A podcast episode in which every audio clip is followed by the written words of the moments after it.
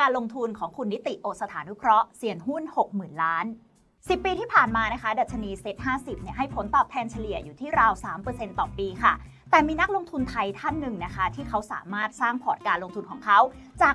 12,000 ล้านบาท ให้กลายเป็น 60,000 ล้านบาท ซึ่งมีตัวเลขเฉลี่ยอยู่ที่ราว 19%ต่อปีกันเลยทีเดียวค่ะ ใช่แล้วค่ะ เรากำลังพูดถึงนักลงทุนท่านนี้ค่ะ นั่นก็คือคุณนิติโอสถานุเคราะห์ ถ้าเราไปดูการลงทุนของคุณนิตินะคะ ตั้งแต่ปี 2545 ถึง 2565 เราจะสามารถสรุปการลงทุนได้เป็น 9 ข้อดังนี้ค่ะ ข้อที่ 1 ค่ะ ลงทุนในธุรกิจที่เข้าใจง่าย และมีแบรนด์ที่แข็งแกร่ง ตัวอย่างหุ้นที่คุณนิติถือมายาวนานกว่า 15 ปีนะคะ นั่นก็คือ CPN HM Pro Centel และ Mint ซึ่งล้วนแล้วแต่เป็นธุรกิจที่มีแบรนด์ที่จดจำได้ง่ายค่ะ ยกตัวอย่างเช่น ห้างเซ็นทรัลของ CPN หรือว่าร้านอาหารอย่าง The Pizza Company และ Sizzler ของ Mint นั่นเองค่ะ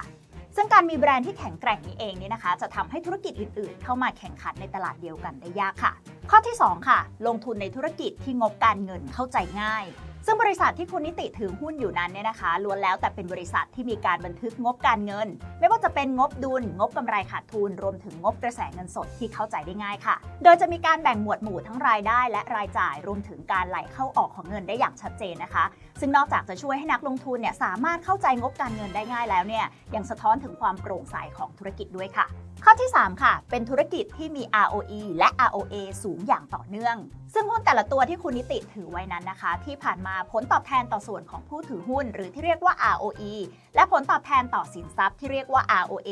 อยู่ในระดับที่สูงมาโดยตลอด ซึ่งส่งผลให้ส่วนของผู้ถือหุ้นและทรัพย์สินจะเพิ่มสูงขึ้นในระยะยาวได้อีกด้วยค่ะ ข้อทีสี่ 4 ค่ะ เป็นธุรกิจที่มีอัตรากำไรขั้นต้นสูง หุ้นแต่ละตัวของคุณนิตินะคะ มักจะมีอัตรากำไรขั้นต้น หรือ gross profit margin ที่สูงต่อเนื่องกันเป็นเวลาหลายปี โดยหุ้นทุกตัวนะคะ จะมีอัตรากำไรขั้นต้นสูงกว่า 25%แถมบางตัวนะคะ ยังมีอัตรากำไรขั้นต้นเนี่ยแตะไปถึง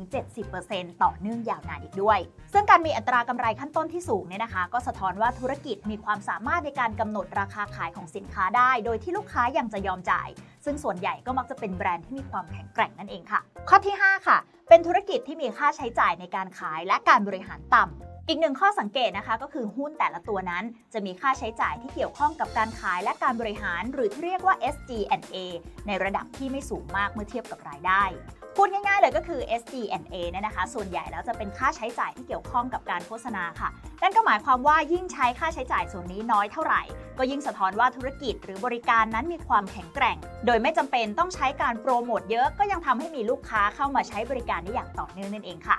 ข้อที่ 6มีรายได้และกำไรเติบโตในระยะยาว โดยคุณนิตินะคะมักจะถือหุ้นของบริษัทที่สามารถขยับขยายกิจการให้เติบโตต่อไปในระยะยาวค่ะ ไม่ว่าจะเป็นการขยายตลาดด้วยสินค้าเดิม หรือแม้แต่การขยายตลาดใหม่ๆ ด้วยสินค้าตัวใหม่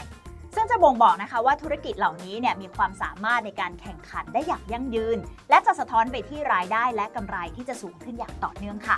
ข้อที่ 7มีการบริหารกระแสเงินสดได้อย่างดี โดยบริษัทที่คุณนิติเลือกลงทุนเนี่ยนะคะ มักจะเป็นบริษัทที่สามารถบริหารกระแสเงินสดอิสระให้เป็นบวกเกือบทุกปี ซึ่งก็จะสะท้อนค่ะว่าบริษัทมีสุขภาพการเงินที่ดีและแน่นอนว่ากระแสเงินสดเหล่านี้นะคะ ก็สามารถนำไปต่อยอดขยายกิจการให้เติบโตได้ ซึ่งอาจจะไม่จำเป็นต้องไปกู้เงินมาเพื่อขยายธุรกิจ และไม่มีภาระดอกเบี้ยค่ะ ในทางเดียวกันนะคะ แม้บริษัทจะมีหนี้สูง แต่หากสามารถบริหารกระแสเงินสดได้ดี ก็จะมีความสามารถในการชำระหนี้คืนได้เร็วเช่นเดียวกันค่ะ ข้อที่ 8 ซื้อหุ้นคุณภาพดีในราคาที่สมเหตุสมผล หากไปดูช่วงเวลาที่คุณนิติเข้าลงทุนนะคะ ส่วนใหญ่เนี่ยมักเป็นช่วงเวลาที่บริษัทยังมี PE ไม่สูงมากค่ะ หรือแม้แต่บางบริษัทนะคะที่มี PE ขยับขึ้นไปถึง 20-30 เท่าแล้วเนี่ยแต่หากบริษัทนะคะยังมีแนวโน้มกำไรต่อหุ้นสูงในระยะยาว ก็ยังถือว่าเป็นบริษัทที่น่าลงทุนค่ะ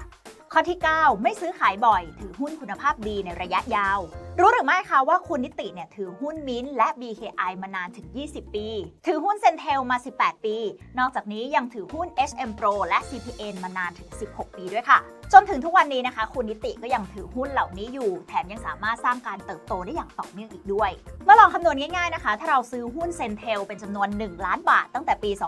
2547 จนถึงปัจจุบัน เราจะได้รับผลตอบแทนทบต้นเฉลี่ยปีละ25%นั่นก็หมายความว่าเงินก้อนเดิมนั้นจะกลายเป็นเงิน 92 ล้านบาทในวันนี้ค่ะ ฟังมาถึงตรงนี้นะคะ เชื่อว่าทุกคนน่าจะเห็นภาพการลงทุนของคุณนิติกันไปบ้างแล้วค่ะ และหวังว่าแนวทางทั้ง 9 ข้อนี้นะคะ จะเป็นประโยชน์ต่อนักลงทุนให้ไปถึงเป้าหมายการลงทุนของตัวเองไม่มากก็น้อยค่ะ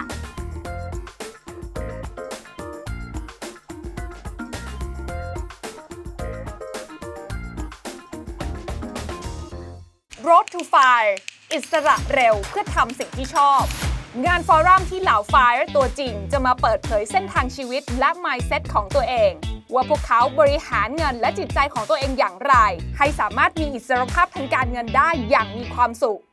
ในวันที่ 28 พฤษภาคมนี้ที่อาคารตลาดหลักทรัพย์แห่งประเทศไทย พิเศษงานฟอรัมครั้งนี้ ฟรีทุกที่นั่ง สามารถติดตามรายละเอียดการจองบัตรได้ที่หน้าเพจลงทุนแมน